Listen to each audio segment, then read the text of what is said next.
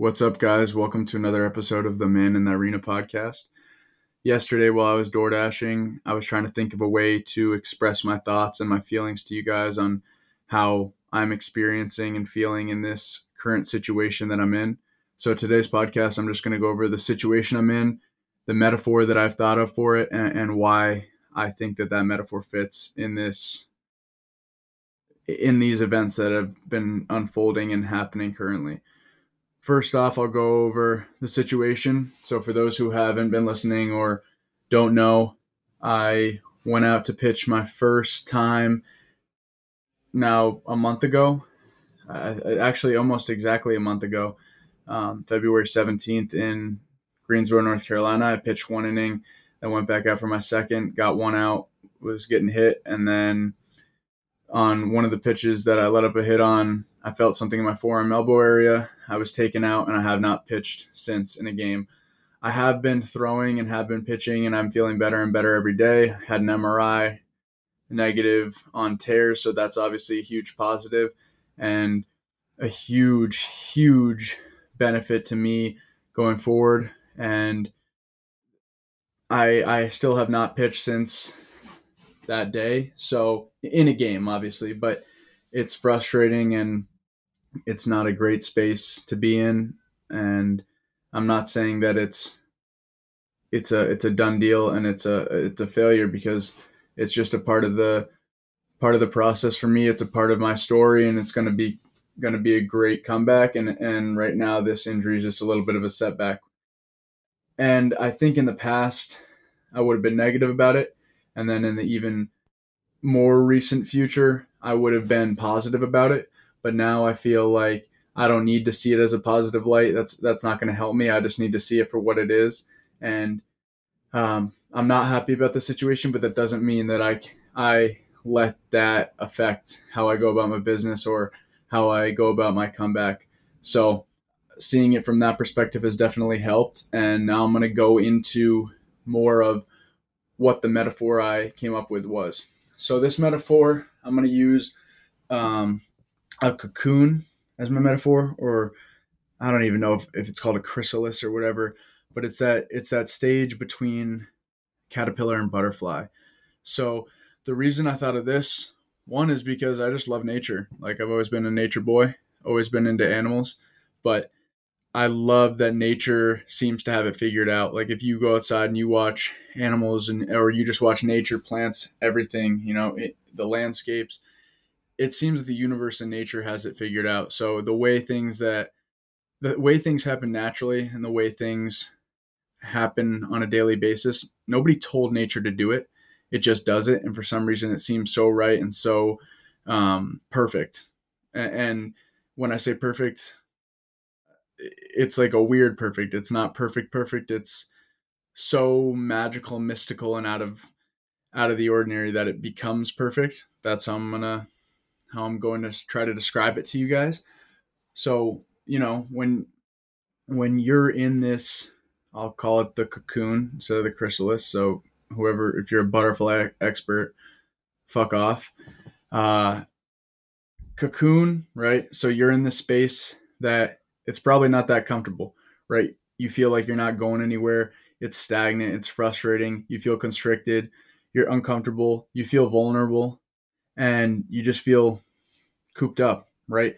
I feel like I'm just waiting on the bench and, and waiting to get in. And, you know, I feel like I'm not being useful. I'm, I'm not that much I'm not helping the team as much as I could, and that that feels a little bit off, right? Especially when I've been playing for five years in college. Like it feels weird to just sit there and, and watch and not have an impact on the game. Not saying that me being in the bullpen and helping the younger guys out can't impact the game, but I'm talking about a bigger impact where actually you're in there playing. So sometimes, you know, when I'm having a bad day and my arm doesn't feel as good as I think it should, I I feel like I'm not moving. I feel like it's not getting any better. I feel like I'm never going to pitch again and again. Like I've spoke about before, the little inner bitch or the little little voice inside your head, whatever you want to call him or her, they they start he starts getting going and it it starts me down this downward spiral of I'm never going to pitch again. What if I don't come back? What if I'm not as good when I come back? And and things along those lines. So the mind is always there, and the little man is always there, especially at vulnerable stages, to try to get you down.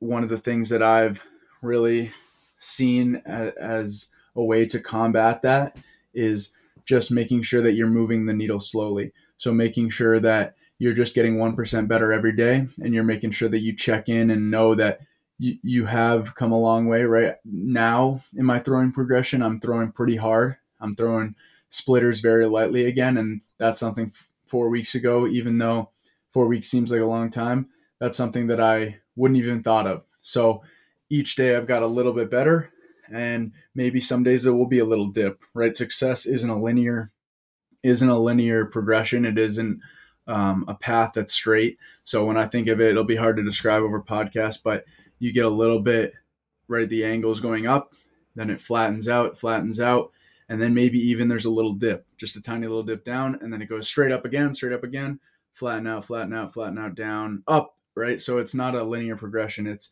it's peaks and valleys, and there's there's not one way that you're just going to get there. It's going to take it's going to take failures. It's going to take success. It's going to take the in betweens to get to where you want to go. So, one of the analogies that I've listened to on a podcast is that it's important to stick at it. And one of the things that I can, you know, give you an example of that really helped me was if you put an ice cube in a room and you walk into the room and it's just you, right? It's a it's a zero degree room. So you're at you're at zero degree degrees. You want to melt the ice cube, but there's no heat in there. So you start breathing, right? You're breathing and just your breathing in and out is making the room warmer and warmer. And you don't see any results from zero degrees till 31 degrees, right? There's nothing. You're doing all this work, you're heating up the room, you're rubbing your hands together, doing whatever, and you see you see no work or, or no results, excuse me, from the work.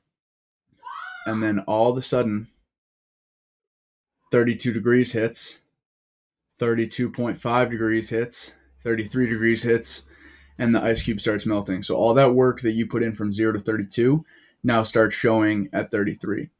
So all of this work that you put in finally comes later. So that's how I feel in this situation, right? Same with if you relate it back to the butterfly thing that I was relating. You know, you do all this work, you're in this chrysalis, you're in this cocoon, you feel like you're not moving. Then it starts to shake, right? You get frustrated, you get frustrated you think you're never going to break out, you're never going to break out, and then all of a sudden, one crack and bang, everything everything happens.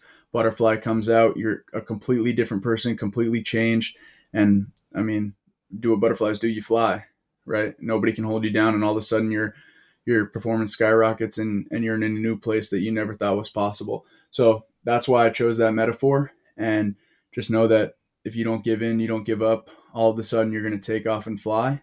And that's all I got for you guys today.